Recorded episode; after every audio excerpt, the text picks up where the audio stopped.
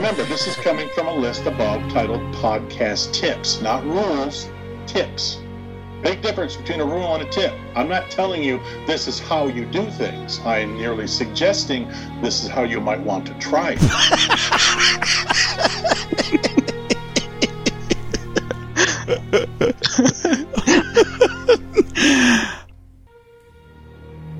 you know, he's he's very you know he's he's a very entertaining guy. And manufacture as much as possible in two weeks, in two weeks, in two weeks, in two weeks, in two weeks, in two weeks, in two weeks. I did a podcast for four years, had nothing to do with pinball, nothing to do with pinball, nothing to do with pinball, nothing to do with pinball.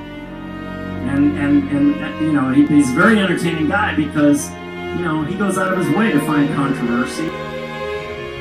So the winner So is the winner for the 2017 Twippies Award for Best Pinball Podcast is. He took my job. He took my job. You gotta do it better. Oh! Canada's Pinball Podcast. And also probably the most controversial podcast in pinball. Can't fight the friction.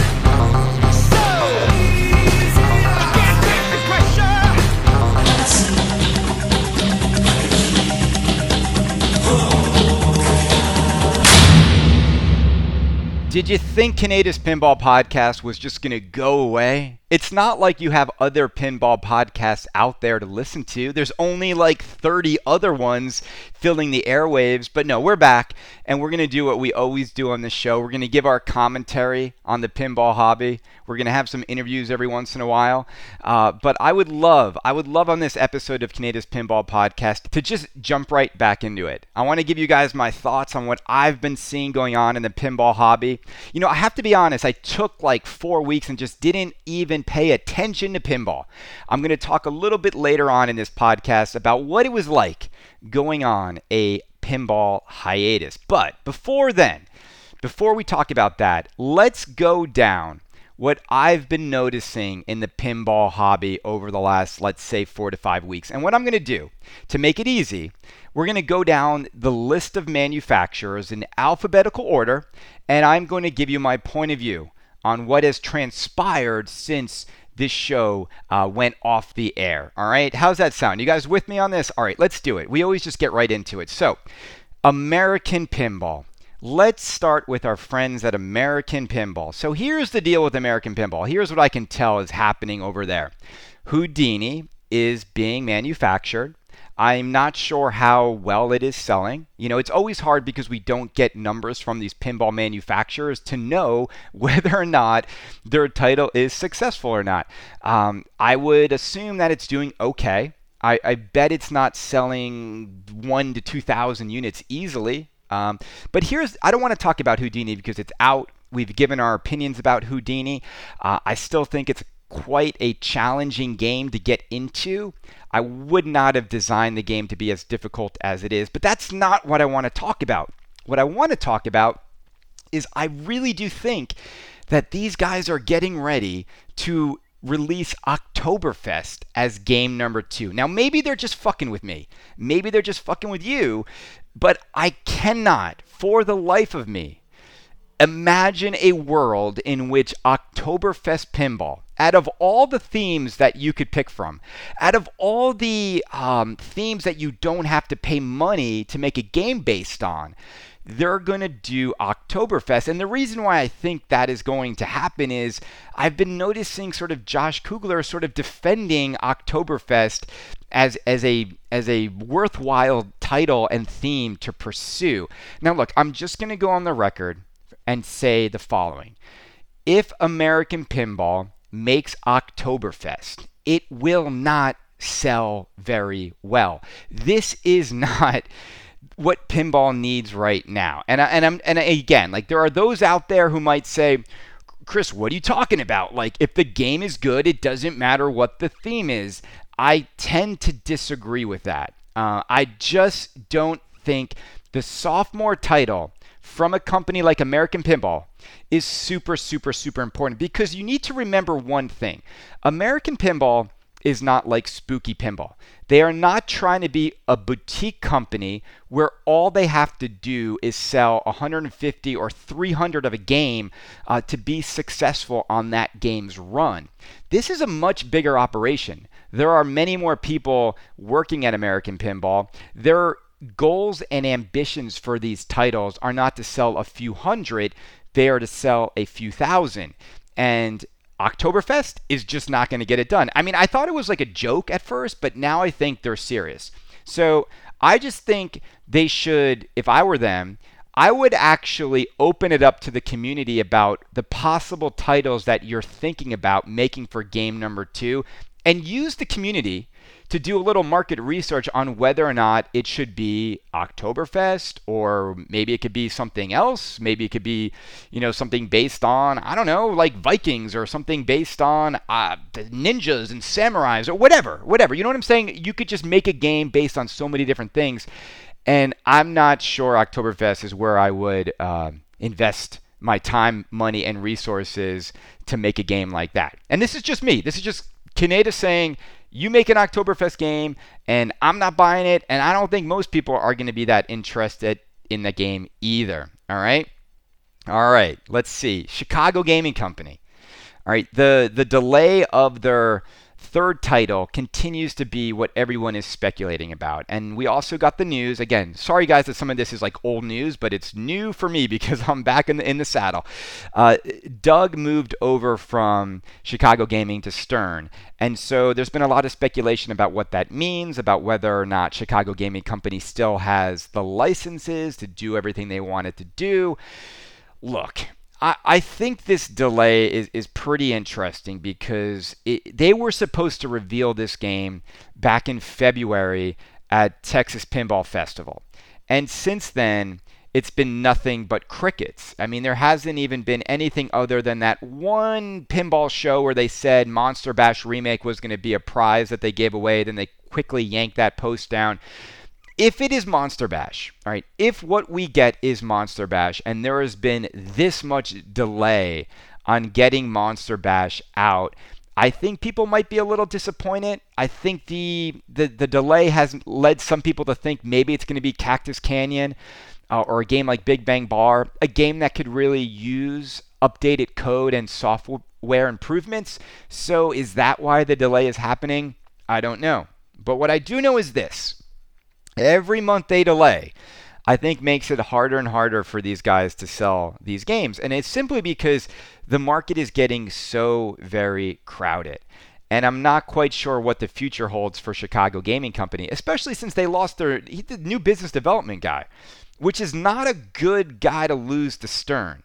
All right, it's not a good guy to lose to Stern. So I hope we see the game soon. I heard it's going to be in the next few weeks. Uh, but again, I heard that a few weeks ago. So what is going on there is anybody's guess. All right. Um, let's see. Circus Maximus is next on my list, and I might be missing some people here, but I think I got everybody. So Circus Maximus, you know, these guys are remaking Kingpin. And I was just on Pinside today and I saw the thread and, and I was reading through it. And I really read through this thread and, I'm, and it kind of just still feels like it's a couple guys in a garage trying to remake the game.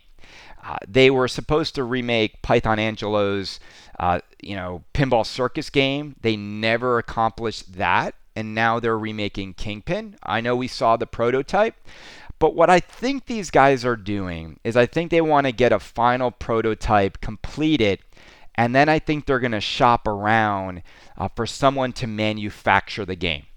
And we all know that if Kingpin gets remade, uh, people are going to want it it is I actually think out of all the old games that never saw the light of day, I actually think Kingpin is a very interesting title. Uh, it's nice to look at from a, a, design and layout standpoint. If I were them, though, I would have redone the art package. I think the art on the game, on the on the cabinet especially, just looks like shit. I'm, uh, by the way, I'm not going to start cursing a lot more. I think I've been cursing too much on this episode to begin with. I think the art package leaves a lot to be desired. I would have hired a new artist to sort of make it sort of like Kingpin 2.0. You know, sort of like why go through the trouble of updating the LCD, right, and the graphics in the game? Why not also upgrade the artwork, which looks really mundane and amateurish on the actual game itself. If you own an original Kingpin, it, it would have been a nice way too if they had done that to actually keep the original beta units of Kingpin to keep them still sort of unique and special. Sort of like throw a bone to those dudes who ha- own these games that cost anywhere from thirty to fifty thousand dollars, and then make the new version. I also think they're making. They don't really have a plan. Like I, I re, I met these guys at TPF. I played the game. Uh, it, it, it seems like they revealed this at a weird time. And, and, and again, the reason I say that is in the pinball world, and you guys see this, there's only so long you can keep a hype window open before people start to get really tired and fatigued and they feel like they've seen this game for a long time and it's still not available. Uh, a game like Kingpin, I, I actually could honestly see this game not even being manufactured any time in 2019. I, I just I there's no nothing to indicate that they have a path to manufacturing. All right, and so who knows? Who knows? So that's the latest with Circus Maximus. All right. All right, let's move on to a company that's really been making interesting waves lately. And I think this is a company that all of us initially just wanted to write off and just say they're crazy. They're, they they must be insane to do what they're doing. Like, how could they reattach themselves to probably the most um, cantankerous person in the entire industry? It's no other than Deep Root Pinball. Now, look, I, I was probably one of the first people out there to just call these guys nuts. That, that you know, if you're going to start a pinball company, probably the last thing you should do is sign up with John Popadiuk and, and, and, and announce your company that way. And Deep Root's website was all about legal speak, but a lot more has been happening behind the scenes at Deep Root. And I don't think we can write these guys off anymore. I don't think you can um, just call them bullshitters. I don't think they're bluffing per se. I still think they have major hurdles to go from where they're at to actually manufacturing games. Because when I hear stuff like the following, that they're increasing their um, warehouse or their factory, sorry, not a warehouse, a factory, and they're going to make it so they can manufacture all the parts required to make pinball machines for the masses. And I think the skill set required to manufacture pinball machines at a high volume, all right, that skill set, I don't think anyone really understands what that takes other than the individuals over at Stern Pinball. Now, if Deep Root hired hired senior level people away from Stern who were involved in the manufacturing, I, it would make me feel better. Imagine if they like hired George Gomez. Just crazy right now. That's not going to happen. But you know what I'm saying? Uh, Stern has 30 years of institutional knowledge about how to mass produce a pinball machine. And I think Deep Root is coming at this with a new approach and they want to innovate the way pinball machines are made. And I think they almost have this attitude like the way Stern makes games isn't the way uh, games should be made, and we can make them better, right? We heard all about the quad manufacturing, all that. No one even knows what that means. I think it means like four dudes are on the machine at once versus the assembly line where it's one at a time. But it's really hard to say that Stern is doing it wrong when every day Stern is sending out you know 50 machines 75 machines they're shipping thousands of machines a year and you have a different way of doing it that you know will, will work better See, I just have a hard time believing that. And I also get nervous because I think getting a game to prototype stage is one thing, but then actually mass manufacturing that game uh, is another thing. And and there's a lot that goes into that that they will never uh, they will never know the hurdles until they get there. And that and that's the other thing is like a lot of times we we quickly slam Stern for their quality and for the way they manufacture and all this stuff. Uh, but when you're shipping so many games and you have so many orders coming in, it's a nightmare, right?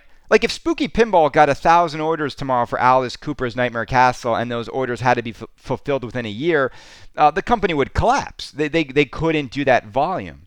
Um, so that that's interesting that that Deep Root is sort of scaling up and saying they're going to do all the manufacturing in house. All right. Now, the whole J pop thing has not gone away. I mean, we, we know that they're going to release J pop's games. I actually reached out to Robert like a few months ago, asked about Magic Girl, because I'm just really curious about Magic Girl.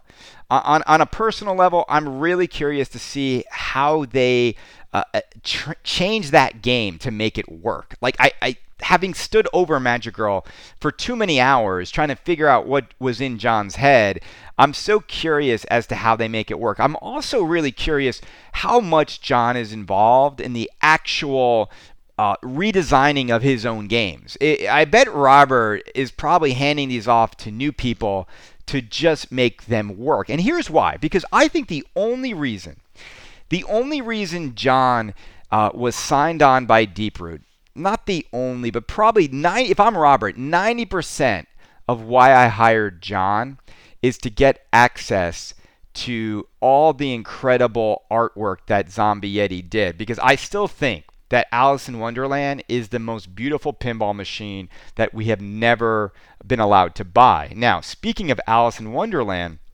Robert has indicated that Alice in Wonderland will be a $50,000 option if you want something that's super high end and exclusive and rare, right? Now, here's what he also said. He said it's not going to be the only version of the game they offer.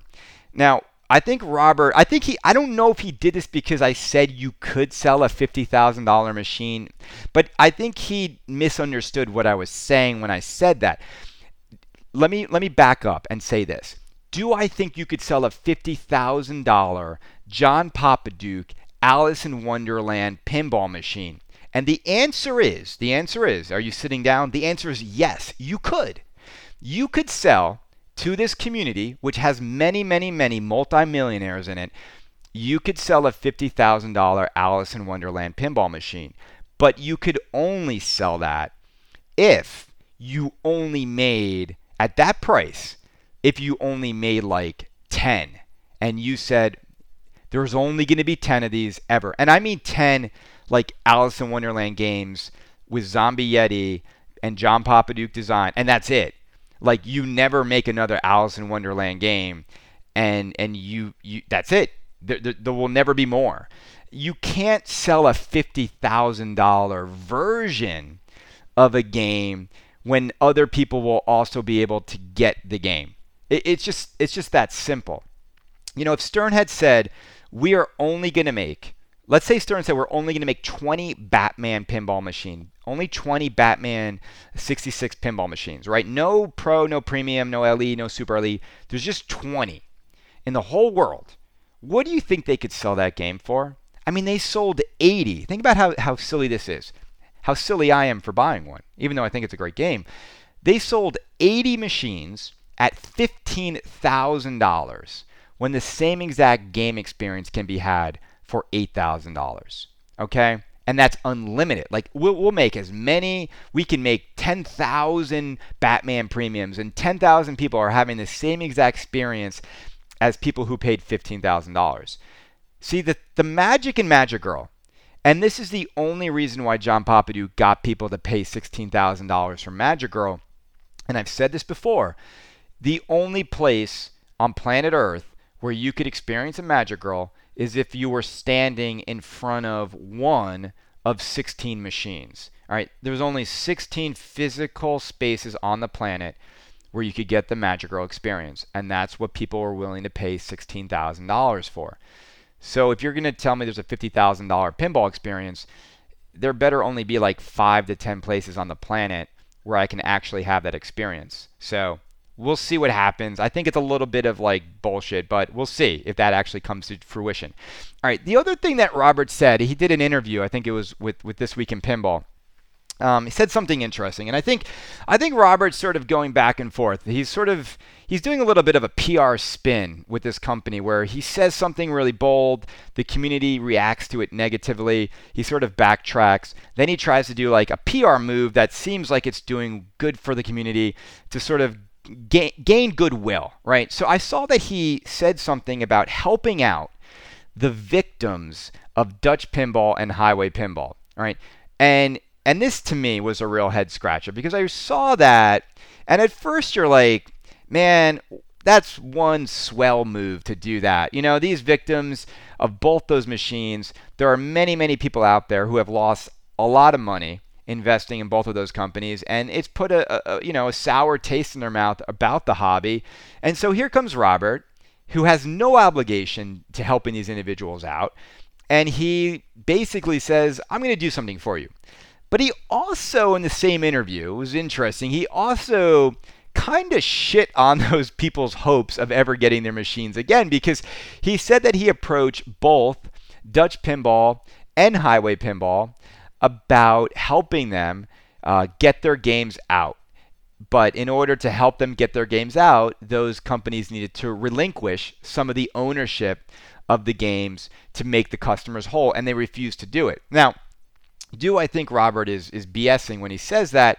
I don't think so. I mean, Barry and Yop strike me as the kind of guys who would rather, who would rather maintain control over this whole thing and and make bad decision after bad decision and they don't care if you get your games. We're going to talk about them a little bit more when I go into Dutch, which I which I think is next. So, um, but what I want to say about this, I think Robert's offer to these victims is sort of silly, and here's why I think it's silly. A, he has absolutely no obligation. B, it just seems like we get that Robert is successful and has a lot of money, but I also think when you start to make statements like that you sound like you're going to use your money in, in kind of a foolish way. And I also, th- the, but the biggest thing, the biggest reason I thought it was is ridiculous, is he doesn't even have a plan.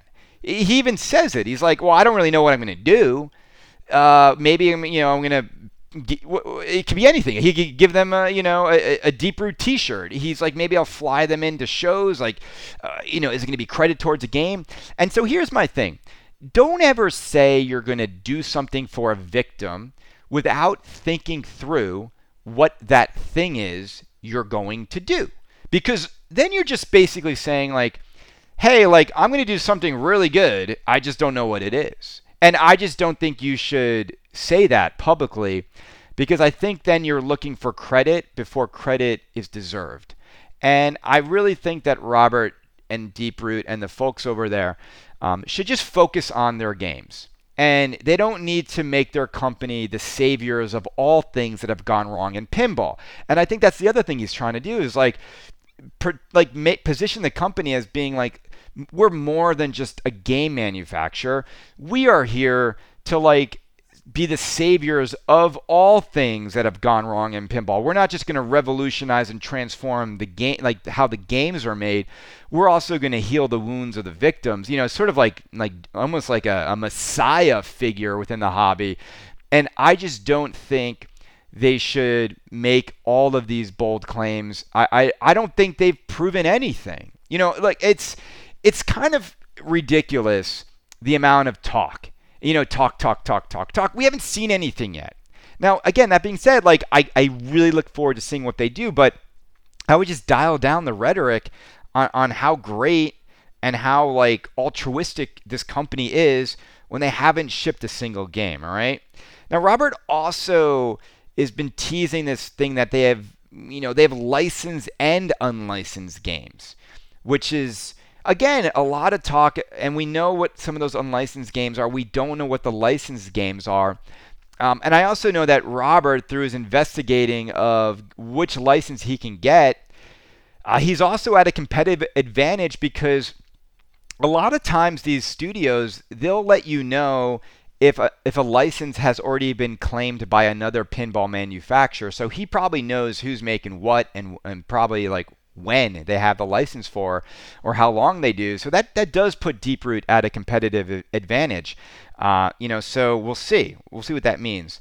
Uh, he keeps saying there's going to be at least three games completed by Texas Pinball Festival, but he also says maybe sooner. All right. So we'll see what that means. Like, does a completed game mean a prototype they're willing to show, or am I going to be able to buy a Deeproot game sometime before 2018 is up. Uh, I would doubt that. I would doubt that. All right. I did find it really funny. And this is sort of like when I saw this, out of all the things I've seen, that whether or not I have faith in this company, whether or not I think they're going to design a good pinball machine, what I did love was they had a Ghostbusters foam core of the playfield hanging on the wall as a symbol of what not to do when designing a pinball machine. And I, I thought that was hilarious because Ghostbusters is probably the worst designed game uh, in a very, very long time. But here's the ultimate kicker. When you look at which game earned the most money on location last year, you know what game it was? Ghostbusters. Once again proving that above all, theme is all that really matters when you want to make money on location. All right, so that's Deep Root. A lot of question marks, a lot of bold statements continuing. Uh, I hope to get Robert on the show sometime in July. I would love to talk to him about what, what's going on over there. And I, and I can't, you know, I look, look, I think out of all the companies, the one that probably has most of our curiosity peaked is Deeproot. I, I think it's hard to deny that. Are, are you really curious to see what's next from Stern? I mean, chances are it's going to be just another Stern game. All right, let's go on. So, Dutch Pinball. Now, look, Dutch Pinball is dead. It, it, it, you could check for a pulse, you could try to resuscitate them. This company is dead. I want to congratulate Kim Mitchell on selling his Big Lebowski pinball machine for $20,000. I saw that someone uh, wrote that you know, some idiot bought his Magic Girl for twenty-three thousand dollars when they could have bought his Big Lebowski for for twenty k, and that idiot was me, right? I, I, mean, I I probably should have bought Kim Mitchell's uh, Big Lebowski because it actually works. Uh, but to my defense, when I bought Magic Girl, nobody knew. Nobody knew at that time that the game didn't work. That that the American Pinball Magic Girl was going to be such a such a joke. But I want to read a couple things because I'm not sure this was even talked about. And, and someone sent me a letter from ARA uh, that I want to read for you guys right now because this letter is really the reason why the shit hit the fan with a lot of the people who were involved in the um, you know in the pre-order debacle with these guys. Now hold on, let me let me open up this thing because I, I it looks like it just closed out real quick. Hold on, and I don't you know, I don't edit my podcast. So, like, when I have to go find something, I have to go get it. All right, so here we go. Now, this letter is from ARA, and it is marked February 24th, 2017. All right, I want to, it's from ARA, and it says ARA and Dutch Pinball agreed during the start of the serial production on the price of the pinball machines, and Dutch Pinball has paid this agreed price for the first few delivered pinball machines. This price has not been changed by ARA. The production stopped was triggered by the fact that Dutch Pinball was not willing to pay for the already by uh, sorry, pay for the already by container shipped pinball machines. All right, they have some grammar mistakes here. Basically saying Dutch didn't pay for the container that already shipped. ARA has approximately 40 pinball machines ready to be shipped. As soon as we get paid for all delivered pinball machines and we have guarantees for the future payments, the shipments and production will be continued. Best regards, um, you know, some some guy's name at ARA. All right. Now I just want to stop there for a minute and I, I want to talk about that letter that came out a year ago, a year and a half ago. And I want to just say, when are we, as a community, when are we, as a hobby group, when are we going to finally just admit and say, you know what? We gave our money and we believed in two guys who have misled us and they've lied to us. And they were called out on a lie when they told everybody that it was a board production delay that was causing uh, their games to not ship. Now, look, this is just a letter by ARA. It doesn't prove that they are telling the truth and that Dutch is lying. But Dutch got caught in a lie. And who do you believe? Who do you believe? It doesn't really make sense that ARA would do what Dutch is saying they did. Here's what I think happened and I think it's pretty easy to understand what happened, is that Dutch Pinball spent money that was supposed to go to people's games on themselves. That they probably spent it on all these shows, they probably spent it on marketing and sexy girls and penthouses and flights. I want you guys to do me a favor. Go on Expedia and book a bunch of flights from the Netherlands to the United States and see how cheap they are. Now, do that multiple times and see how many times uh, that money is then responsible for eating up people's machines. And so I think the money just wasn't there. And when they had to go write that big check, because that's a big check, like 40 machines, let's say 40 machines times, you know, $8,000 a machine or $7,000 a machine, you know, what is that, $280,000 they got to cut them a check for to ship those games? Do you think, what if, you know, what if the money's gone? Or they didn't have enough? You know, they couldn't then go raise new revenue. And that is why these companies fail. It is why Dutch failed. It is why Highway failed, is that the numbers don't add up. And what sucks is you get lied to. And the problem is within the community is that you believe the lie because all you want is your game. Like you don't want to wake up in a world where you're not going to get your Big Lebowski pinball machine or your Alien pinball machine. And so you have to believe the manufacturers. And the other part is this, you don't want to upset the manufacturer too much because just in case they're right, you also in this weird way have this fear that they're not going to then sell you a game because you've pissed them off. But what really pisses me off is that all this time has passed and Dutch is clearly like right now they're they're basically a dead company. And whenever Barry and Jaap communicate to buyers, they're communicating to people who never got what they paid for. They always communicate in this really sarcastic, like irreverent tone of voice, like they think it's a joke. You know, and they use all these like jokes from the Big Lebowski movie like you know, I saw someone was like like threatening them or saying something how they want their money back or this or that or they feel like they were cheated and they write back like you're not being a dude dude. Like uh, really? Really? Like they really think it's appropriate to talk to people like that. And i want to read their last correspondence to the community and you tell me if this sounds like a company that is taking responsibility for what they've done if they really feel bad and sorry for you know, basically taking people's money and delivering them nothing over a period of years. And now the outlook looks really bleak that anything will ever happen. And this is how they talk, right? It says, "How you doing there, dude?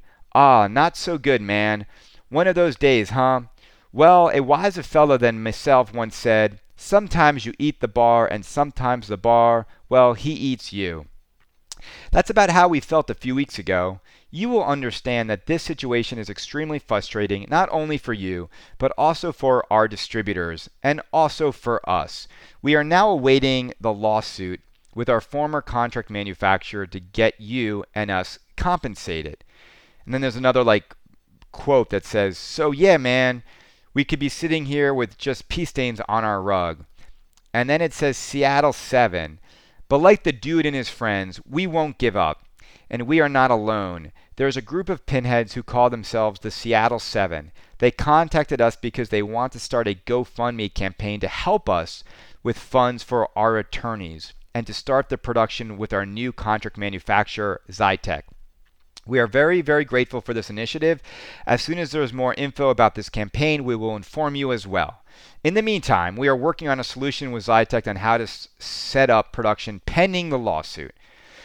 And then they go on to write about specials on their page. Like they're selling stuff from this game, like translites and aprons and all this stuff. They're even selling a pre production or, yeah, pre production game of the Big Lebowski in a blind auction format. I'm going to talk about that in a second.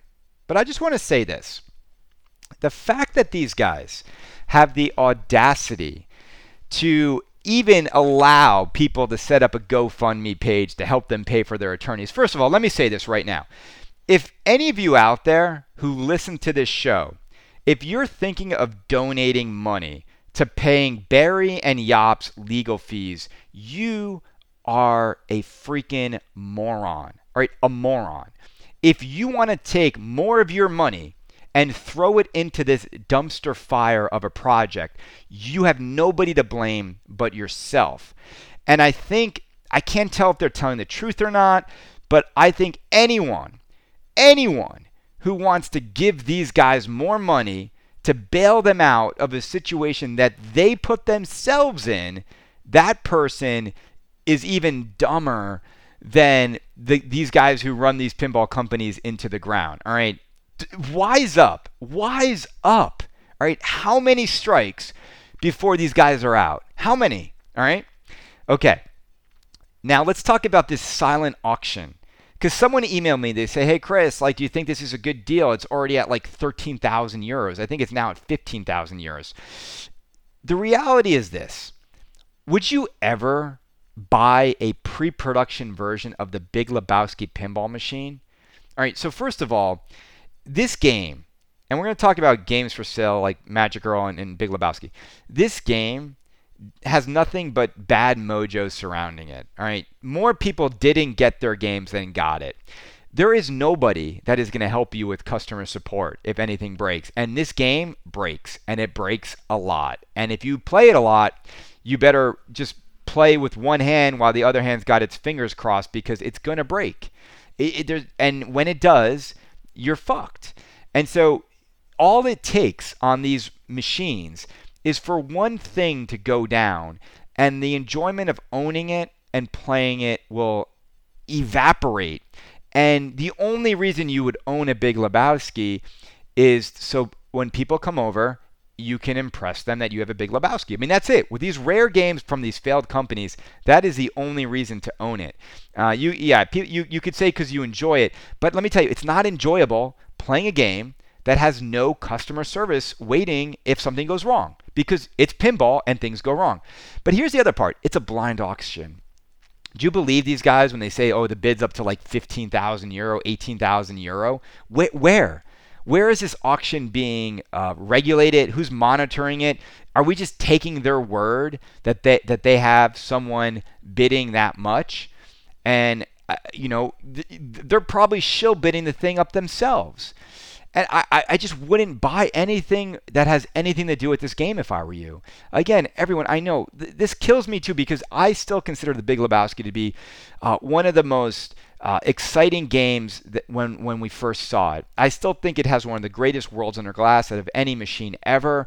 The bowling alley mechanism was amazing. I would have loved for this company to have succeeded. I would have loved to have seen them do like a Back to the Future.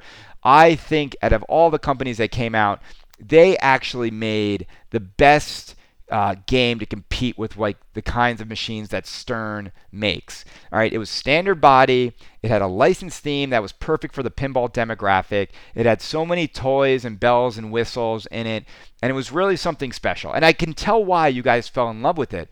Um, but ever since that love affair began, it's been nothing but a nightmare following the production of this game. And so I think everyone just needs to understand that this thing is over. All right, it's over. And if you want to keep supporting it and you want to hope that you get your game, uh, I can't remove hope from you. Uh, you can you can hope uh, all you want. I just don't see them coming out of this lawsuit with anything other than an announcement that unfortunately our dream of making a pinball machine is over. And and it sucks, but the hobby will be better off without Dutch and Highway Pinball, which is my next company. So Highway Pinball's dead. I mean, we, we when we left, we sort of covered the, the, the funeral and the the aftermath of Highway Pinball. It is still dead. Nothing ever will come out from Highway Pinball again. But there has been some news that's been interesting that we have to talk about. So first and foremost, Ulrich Lawson finally got his game and he got his game and he did this is a tale of the smart man and the dumb man and the smart man is Ulrich Lawson he gets his game and he does what any smart man would do with a machine that is just another ticking time bomb, a machine that you just never will enjoy owning because of all the negativity surrounding it. He sells it. And he doesn't just sell it for anything, he sells it for $13,000 or maybe more. And he gets rid of it immediately. And I, I actually I actually applaud Ulrich Lawson and I, I really enjoyed reading his very honest and very candid feedback on why he could not enjoy this machine. I mean, think about it. You've got Dave Sanders, who designed the game, who is telling everybody there were compromises made in designing this game that they're not happy with, that they're just not happy with the final product. You have the artist who did the art for the game, who's not happy at all with how things went down. He's not happy with how Andrew uh, communicated with the licensor. He's not happy about the final product that um, you know that that that ultimately ended up becoming the game because of all the the miscommunication that was happening, and that if only they were able to communicate directly with Fox, it probably would have been a much different kind of game. Uh, but it's also just like the two years of shit or three years of shit that he had to put up with. He would never be able to enjoy it. I mean, it sucks. The people closest to that game want nothing to do with it. So he sells it. Now that's the tale of the smart man. The tale of the dumb man, because I read this too, goes to the people that are buying these games.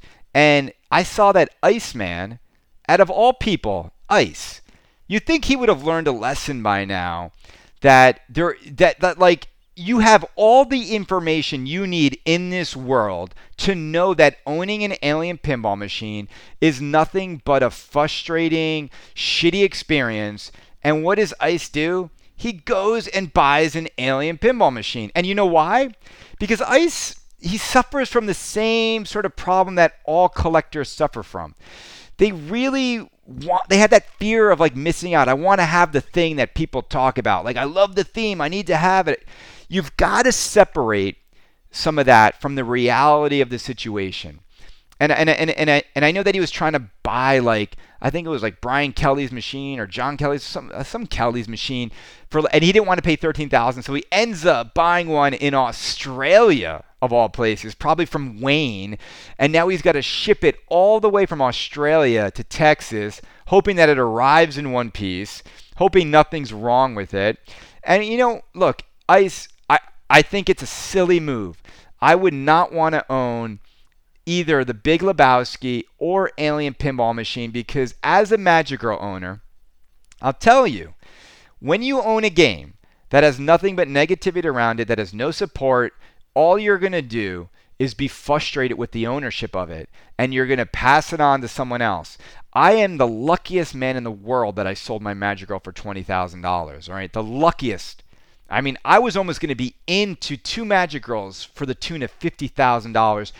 And that was like the dumbest, basically the dumbest decisions I was ever making in my life was right there.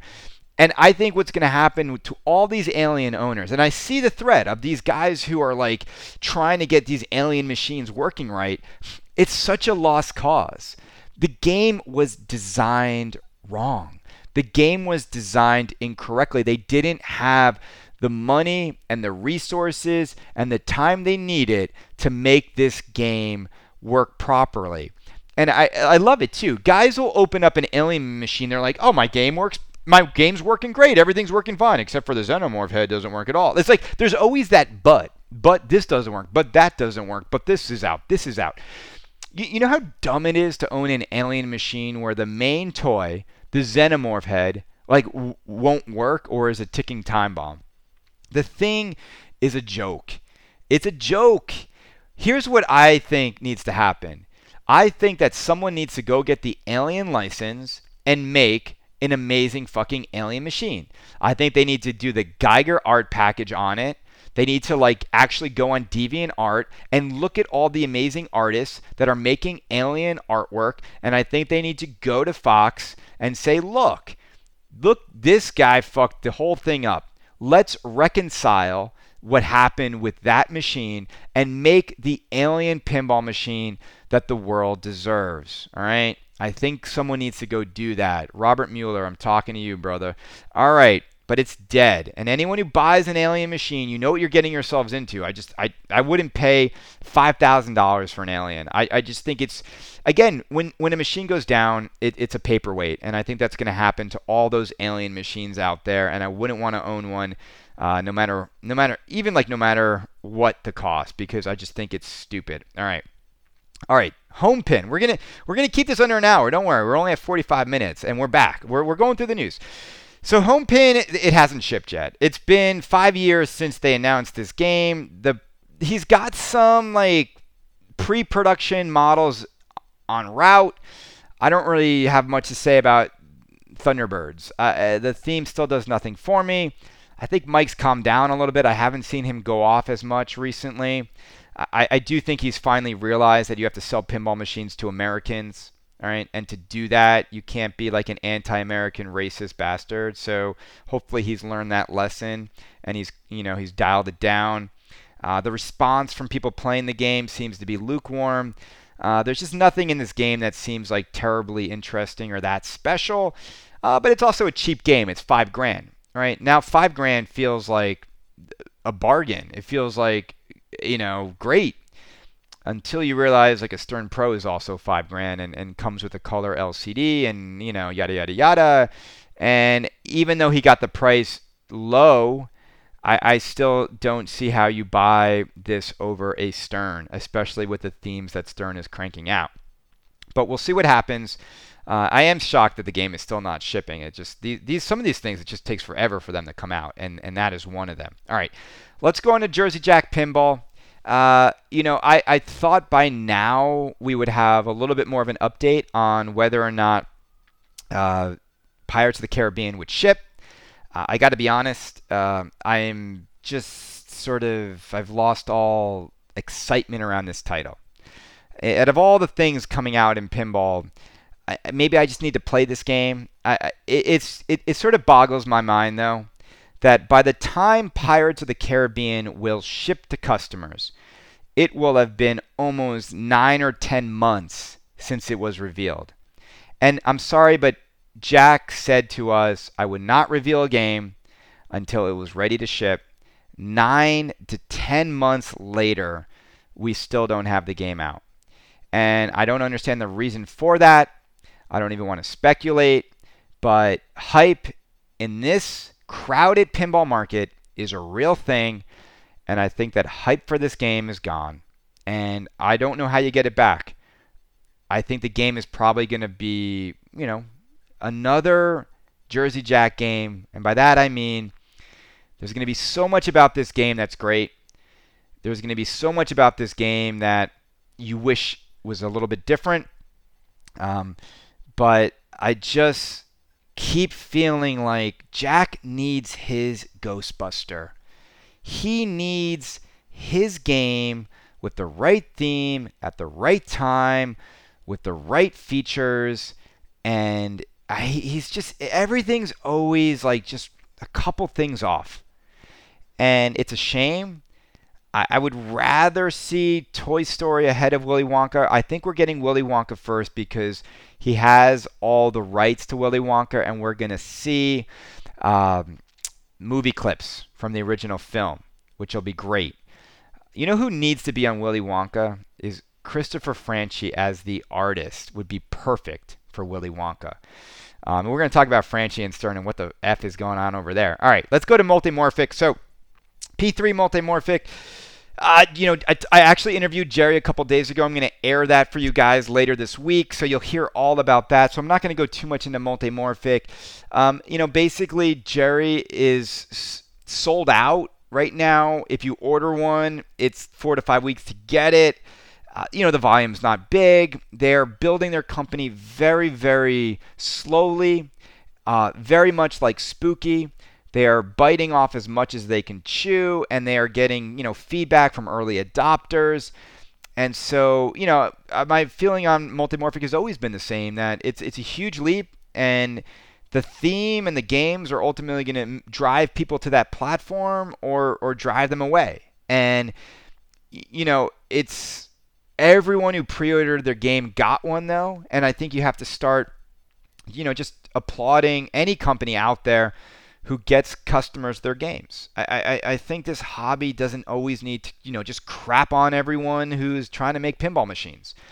Uh, if you want to make a pinball machine uh, and you want to sell it to people and you take people's money in full, then you better get them a game. If not, you should get the fuck out of this hobby. I mean, it's that simple. Uh, and, and, and Gerry has shipped to all people who pre-ordered and paid in full a game. So that's good. Um, I think people wait to see what happens on that platform. It's been around for a while, and you know, it, I I look forward to seeing what goes on it. I mean, I.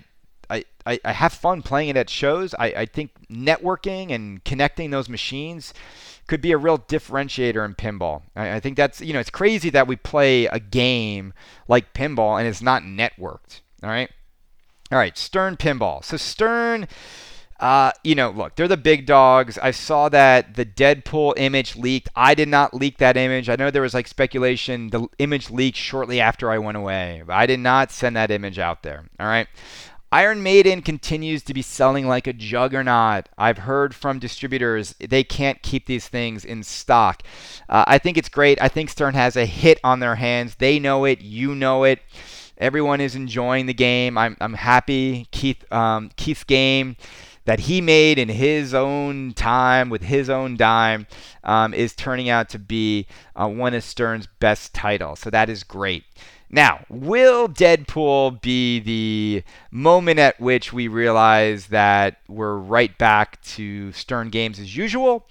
Or will Deadpool be equally as special? It's going to be funny because Deadpool also features the artwork of Zombie Yeti, so we have the same artist back to back.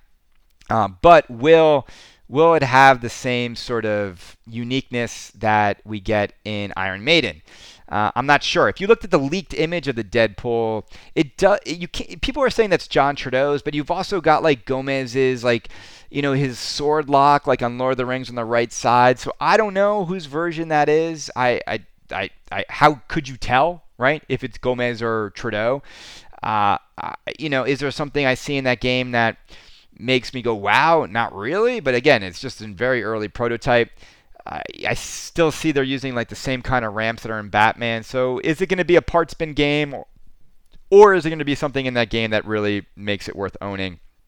They definitely missed the mark on launching this Deadpool game. I mean, you, you got a Deadpool movie out. Like, why isn't the game out when the movie comes out? I, I just think it's sort of weird to have a Deadpool game come out months after the movie comes out, and then it's not even based on the movie; it's based on the comics. So I don't know if Deadpool is going to be a, a, huge seller. I, I, I don't think so. Uh, what else? So I've noticed like Guardians of the Galaxy, and there's been like code updates, and this is another game where I feel like Guardians of the Galaxy is suffering the same thing that happened to Batman, and that is basically you get one chance to launch your game and for people to get excited before they move on to the next games coming out. And Guardians to me is that, where I get that the new code has made the game really enjoyable and people who own the game are enjoying it. I still don't care because I, you know, it's like I've played so many games on Guardians at bars and whatnot when the code was so limited that I now have to go back and play it again. And I'm sure it's great. I'm sure it's great. And I think people are, who own it will enjoy it. But I think Stern is ultimately going to learn the lesson that when you ship these games incomplete, uh, you may never get people excited again for that game. It doesn't matter if a year later it's great. You know, Batman too. Like, I'm curious how Batman is selling because I do think Batman is now a great game it's crazy to think Batman is still not done. And in October, it will mark two years of which that game was revealed. Two years. Almost two years from the game shipping to people, too, with like completely just like Spartan code. Uh, you know, I own an SLE, and I got to say, too, two years, and Stern has still not given the SLE owners their personalized callouts, which Adam West did. And you know, you pay. Imagine paying fifteen thousand dollars for, uh, or like one hundred fifty thousand dollars for a special limited edition car, and you had to wait, sort of, two years for the headrest. That's what it feels like. It's just like it's just this like why can't they just code give 80 people the code they spent $15,000 on. It's just it's beyond me, but the game is great. You know, I played the new code update. I'm having fun with Batman. I enjoy it. Uh, nothing's has has broken on my machine. I've had nothing but a good experience with the game itself. Uh, I think Batman is one of those games where if it wasn't so damn expensive, I think more people would be in in it. I think they'd they'd go buy one. All right. So what else is going on in Stern? So here's the thing, and and I know I'm leaving this to late in the podcast, but there's been some controversy and some weird stuff going on with like Stern and Christopher Franchi, and he puts up a post saying. Uh, my pinball career is over, like news to come at 11. Then I saw that post has been taken down. I tried talking to him about it. And I'm not sure where things netted out. Uh, I, I, I know this. I know this. Um, if you are working for a pinball company, and I want to just give this advice to people because th- there's there's a reality of being a professional, and there's a reality of working in an industry, and part of that reality is you are going to get information and access to things that only um, your eyes should see. And I think what happens in this hobby is that a lot of people get excited when they're working on projects and they talk about like stuff they're working on and they, you know, and they, they get excited. And it's pinball, right? It, it, I mean, part of me is like, I don't think anything in pinball should be that secretive. Like, does Stern really think they're Apple? Right? Like, their trade secrets really matter. Like, Stern is not publicly traded. They don't have like a stock price. They don't have like, they, they're not going to get really hurt if people know that the Munsters is coming out. They're not going to get hurt if people know that Beatles is coming out because we know those two things are coming out. We have confirmation now that Deadpool is coming out. Is any of that information going to hurt their sales? You know, and so, you know, Stern is like this company that has decided to pretty much try to keep customers in the dark because they do know that that hype window is so important that they are they are the masters at driving hype in the pinball hobby. And we see them do it time and time again, right? I mean, to the point where like, you know, someone's buying my Iron Maiden LE off me for $12,000 because of that hype. A month later, you can't get $12,000 for Iron Maiden LE, and they're still available new in box. You can still get one for less than that, all right? Now, my issue with Stern lately is is is obviously the fact that like Stern's blacklisted this pinball podcast. I mean, way before any incident happened at any New York like tournament, I, I reached out to Zach Sharpe and I was basically told nobody from Stern will ever come on this show in the near future, or like not not he didn't say it that stridently. He was like, it's just not the right time, maybe in the future. Uh, and you can imagine, you know, what I what I feel when I then look at other pinball podcasts out there and Stern is doing interviews with these people. So here's what I'm to do. Here's what I'm to do. Because I, am a negotiator, I, am a communicator. I'm to I'm to I'm to tell Zach and George like we're to we're to engage in a little game of give and take. All right? And here's what we're to do. Because I think it's only fair that if they don't want to give anything to me, the the number one pinball podcast as according to the Twippies, which absolutely means nothing. Uh, if they don't want to give anything to me or let anyone talk to the show, you know, they blacklisted, they, they kept Zombie Yeti from coming on. They won't let Keith Elwin come on. Zach Sharpe won't come on. They wouldn't let me air the interview with Jarrett. If they want to, if they don't want to give me anything, then I'm going to take something from Stern. Okay. And so you might be asking yourselves, well, Kaneda, what can you take from Stern? Well, it's simple. I can take from Stern the element of surprise. I can take from Stern um, their hype away from them because I can share with you what I know about future titles. Okay? I can share with you more than they would like me to know about future titles. And I'm but I'm not see I'm not going to do it yet because I want to hear from Zach and the people over at Stern that listen to this show if they're willing to give me anything, if they want to come on the show. And I, look, I've always said I own a Stern machine. I've owned two Stern machines, okay? And I bought through a distributor. I mean, I'm my money's going into Stern's pocket. I've been nothing but positive for the most part of Stern Pinball.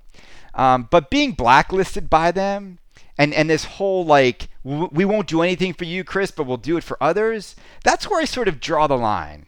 And I and I say to them, cool. If you want to take that approach, and you know, then cool. Then I'll, I'll be the I'll be that disruptive, controversial figure that you want to label me as, because I don't think I I am. And I think when you listen to my interviews, I, George Gomez, go back and listen to our interview together. Go back and listen to the great interviews with Christopher Franchi, the interviews with Zombie Yeti. Listen to them and tell me that we can't go on this guy's show. All right? So we'll see. We'll see. Let's see this. I'm to give Zach two weeks, two weeks to um to respond with and and figure out something we can do. And if he doesn't, I will take something and reveal something about Stern that you will love. That's really juicy. All right. All right. Cool. All right. It's not a threat. It's not a threat. Maybe it's a little bit. Who knows? But they can't do anything. I didn't sign any NDAs, so we're all good there. All right. What else is going on? Spooky pinball. Then we're going to close down soon because uh, you know this isn't this isn't a head-to-head pinball. We're not going for two hours. So spooky pinball. TNA is selling well. Alice Cooper is going into production. I don't know if they've sold every single Alice Cooper. I doubt it. I doubt it. I doubt 500 people have given them $1,000. I bet they have a list of 500 people that want it. I bet they've gone down that list and asked for the deposits from maybe the first, I don't know, 100 or 200 people, uh, you know, because I have to order the parts, and that's when it gets real. Uh, but I doubt they've they've made all 500 people pay. Uh, so that's going on there. So game number one actually shipped in June. The end of June, like the last, I think game number one is going to Alice Cooper, and I, I think it shipped the last day of June. Um, so that is great. Uh, you know, here's the thing about Alice Cooper, and, and I've been saying this. Uh, I think you guys out there who put $1,000 deposits down on the game without ever playing it, man, you guys are like kind of crazy, and I'll say why. Spooky has never really shown this game off properly. There's never been a video. Uh, we, it's like they act like we live in a world where there's not like HD cameras and Jack Danger could come over and set up like his rig and you could actually show people what they're investing in and what they're putting a deposit on. I think the game looks beautiful. I just don't think people really have all the knowledge they need to know how the game plays, to see the code. Uh, and I, I think we live in an era where you really shouldn't sell something that you know you're not really giving people enough info to act on. But it's not Spooky's fault because they can do what they want. For those of you out there who are putting deposits down and you're not sure, there's something wrong with you there, right? Like why why no one's forcing you.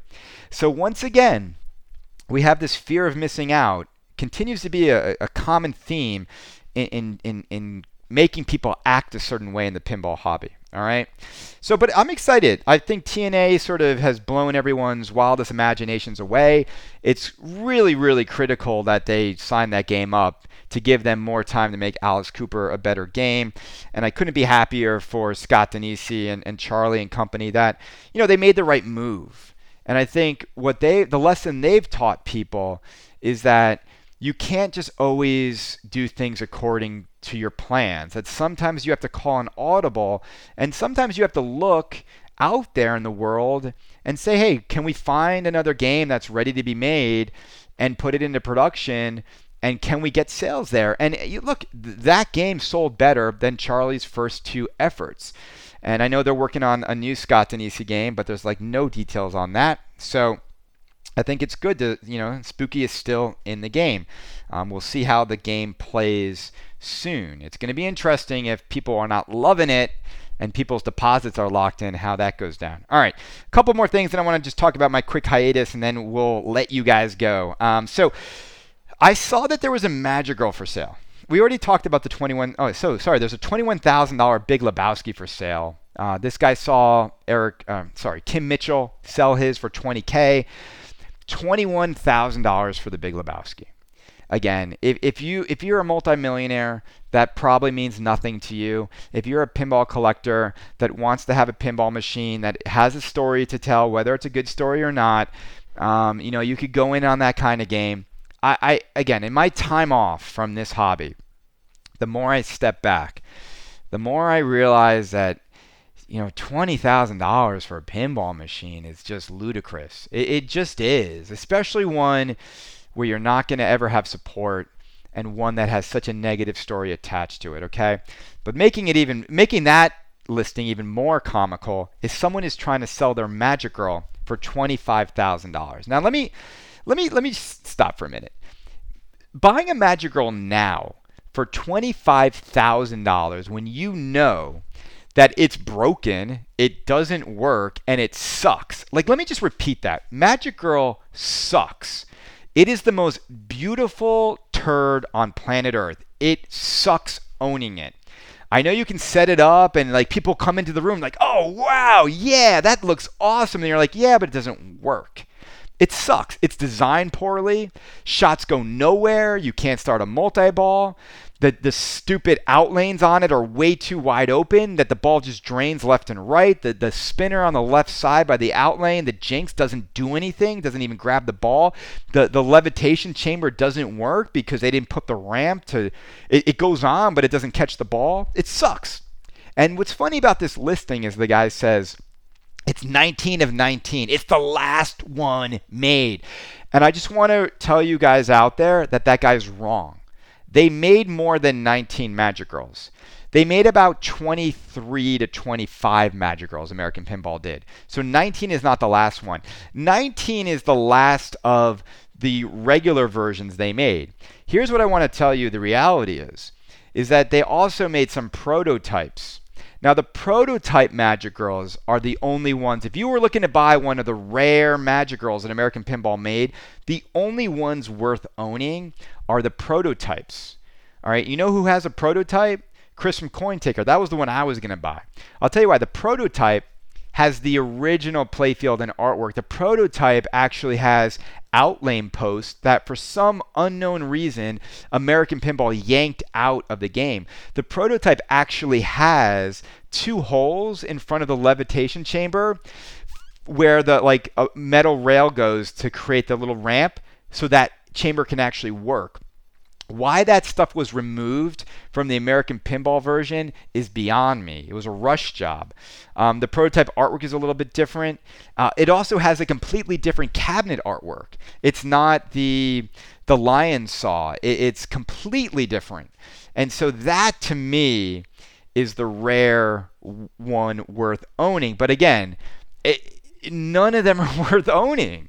You know, it, it, it's just it's just not. It's like picking which blow up doll you want to have sex with so people think you're cool. Like, yeah, I'm sure some are better than the others, but again, like at the end of the day, none of them are worth it. Um, so that's happening in the pinball world. All right, God, wow. See, we already chewed up an hour.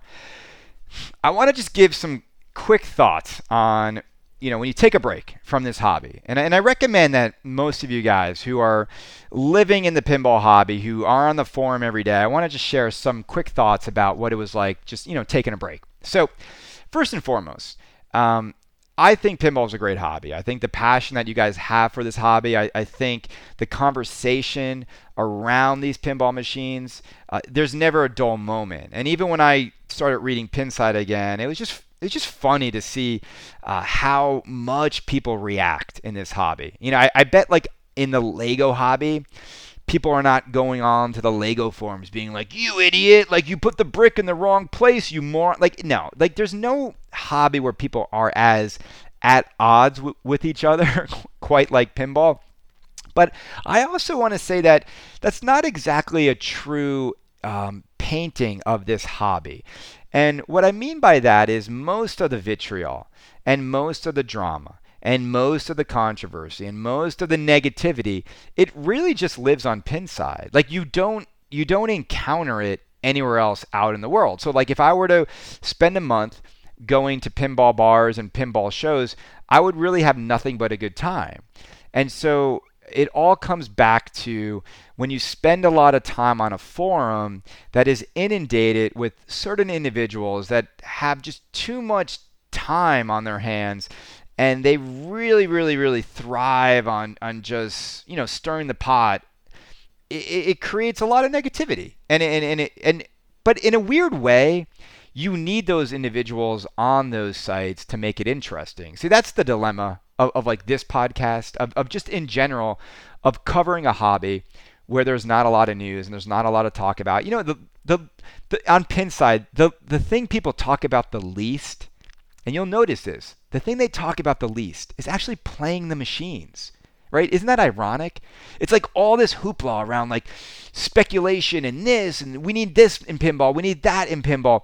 And then machines come out and then people just stop talking about it. It's like all this build up to that moment it's like it's like we're all just addicted to the reveal of a game the game comes out and ultimately it's just another pinball machine it's not going to change your life it's just a toy it's not going to make your health better. It's not going to improve your relationship with your wife. It's not going to make your kids like you anymore. It's not going to make your neighbors more impressed with you. It's not going to bring you new friends. It's just a box of lights and a steel ball rolling around.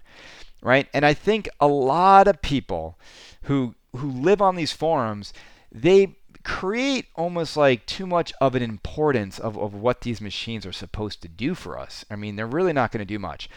You know, and when I took a break, I, you know, I kind of felt like people treat me like I need I need pinball. Like I like I need this podcast. I need this attention. I, I thrive. It's it's not really the case. I say for me, I would say pinball probably eats up about 10 to 15 percent of my week or my time in terms of like where I spend time on the internet and doing this podcast. Uh, but when I let it go, when I let it go and I stop reading Pinside and I stop engaging, uh, I still have a lot of other things that I'm really interested in. And I will say, like, you feel better when you sort of take a break from all of it because pinball is also a hobby where when you go out into the real world, most people don't care. I, I went to France, I went to Cannes, I went to Dublin, I went, I, I traveled, I've been uh, into different parts of the world, and you have to seek pinball out. Like pin, pinball is not going to be the thing you start talking to a bloke at a bar about. It's going to be World Cup. It's going to be movies. It's it's not a good icebreaker for 99% of the world again, I, I, do like the fact that it's like this niche hobby that um, you know a few people know a lot about, but most know nothing about. Uh, another interesting thing happened to me. So I had two guys come by to install my air conditioning unit. Right. So they come into my bedroom, and there's my Batman 66 Super LE, and these guys like their eyes light up. They're like, "Oh my god!" Now one guy says to the other guy, he goes, "You know this this machine here."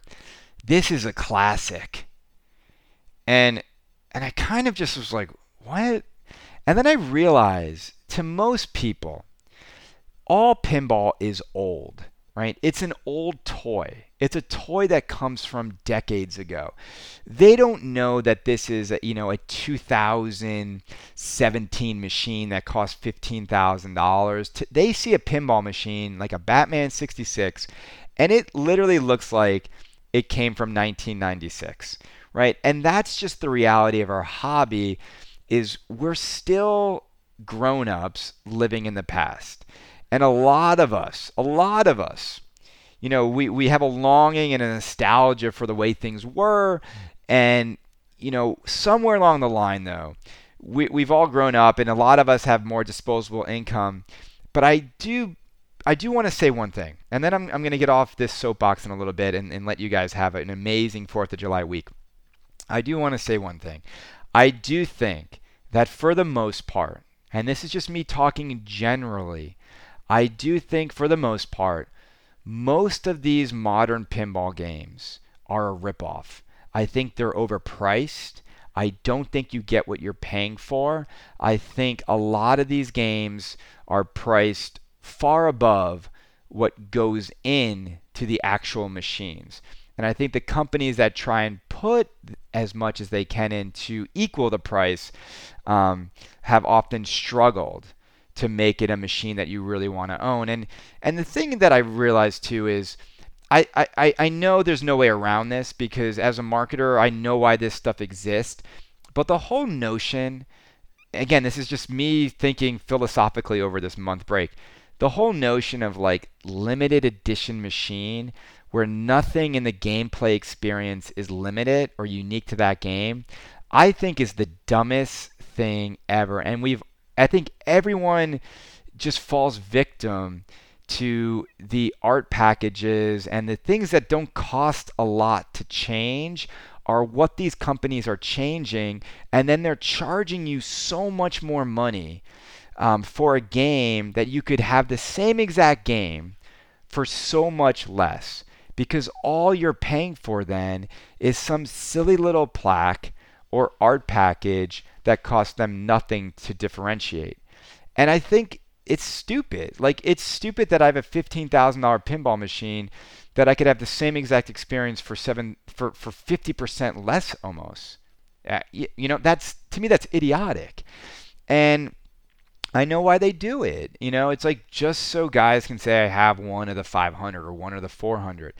If there's anything I want to see in this pinball hobby, it's I would love to see that things that are supposed to be limited and special actually become that or stop charging all this money. You know, I still see new Stern machines. And they all they all look like they should be like six thousand dollars to me. Like there's just nothing that screams nine thousand dollars. And then when I hear there's going to be a super early of the Munsters, it's like it's probably not going to be 15. It'll probably be like 12, or maybe it's a super early of Beatles. I, you know, it's just ten thousand dollars. Like the experience of these machines is not worth it. To me, the only thing that would make me want to spend that kind of money again is if I knew there were only like 40 or 50 of these in the world and you know you can't go get the same exact version with just different art and there's going to make thousands of those and and and that's just it I just I you know I, I sometimes I think people uh, they look at this stuff and they, they just try to convince themselves that they have to have this version. But when you really step back, it's not special. It's just not. Again, subjective, right? Because people are like, but it's special to me, Chris. I grew up with Batman. I get it. I get it. I get it. You know, I get it. But I just think what you pay the money for, the difference should be on the play field and in the experience more than just the art because the art is cheap. It's cheap. There's so many good artists out there that work for peanuts. You know many tattoo artists out there who are far better than Zombie Yeti, Christopher Franchi, all these guys, like the tattoo artists out there, insane. That if you gave them the chance to immortalize their art on a pinball machine, that you could probably talk them into doing it for free if you just gave them one machine. But you know, somehow in the pinball world, everyone got hoodwinked because Greg Freres was giving people like the, the worst art packages for like 10 years straight and then all of a sudden like one hand drawn guy that John Popadiuk finds, and all of a sudden like, hey, games are fifty grand. it's like so stupid. Um, but ultimately, ultimately, I just encourage all of you out there, and this is for me too. Like you just got to find balance, and like you know, I was really ashamed by my behavior, and I was really let down by how I acted, and and I was disappointed in myself and I, I, I did a lot of like thinking like why why is it coming to this like why are you getting to a point where you're acting out like this. And you know you guys listen to my pinball podcast and, and I, I, love that you do. Um, but I'm also a human being who who has my own issues and, and I have my own issues in life and, and personal issues and demons inside me and things I deal with you know. I, I've got family members that I haven't spoken to in 15 years because of some few that I don't even know what caught. Like a lot of life going on, and you know we all act in ways that we we we don't like, and you know we can't go back and change the past. Um, but what we can do is is constantly work on ourselves and making ourselves better, and and, and that's what I am always trying to do. I sometimes I succeed, sometimes I fail. Uh, I think all of us are on the same journey. Uh, I also, you know, it's the summertime. I consider pinball a winter sport in New York. I want to be out. I want to be meeting people. I want to be riding my bike. I want to be at the gym. I want to feel good. You know, pinball's cool, but nothing makes me feel as good as as being healthy and my body and my mind feeling good. And I'll say this you can put a lot of like pinside cancer into your head and you can you can load your house with pinball machines and still be the loneliest man on the planet.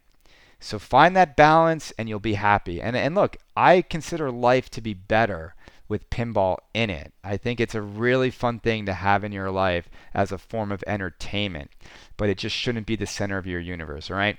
Everyone, I'm glad to be back. I look forward to many more Canadian Pinball Podcast shows. I'm glad you're listening. I thank all of you from the bottom of my heart who sent me notes like, when's the show coming back? Are you okay? Are you dead? What happened? Are you being sued? All those things. All those notes meant a lot to me. If you didn't send me a note, it doesn't matter. If you listen to this show, that is the only action um, that you need to do to show that you support um, this pinball podcast. We do things differently. We, we, we're not trying to be the other pinball podcasts out there. There are many other pinball podcasts out there. They all do it their own way. You can listen to whatever you want. I'm just happy you listen to Kaneda's Pinball Podcast. Everybody, have a happy and healthy and safe 4th of July weekend. Do not light fireworks in your hands. We don't need any Jason Pierre Pauls. You can't play pinball if you blow one of your hands off. All right? So be safe. I, I, just be safe. You know, grill, drink buds, but don't fuck around with fireworks. All right, everyone. We'll talk to you real soon.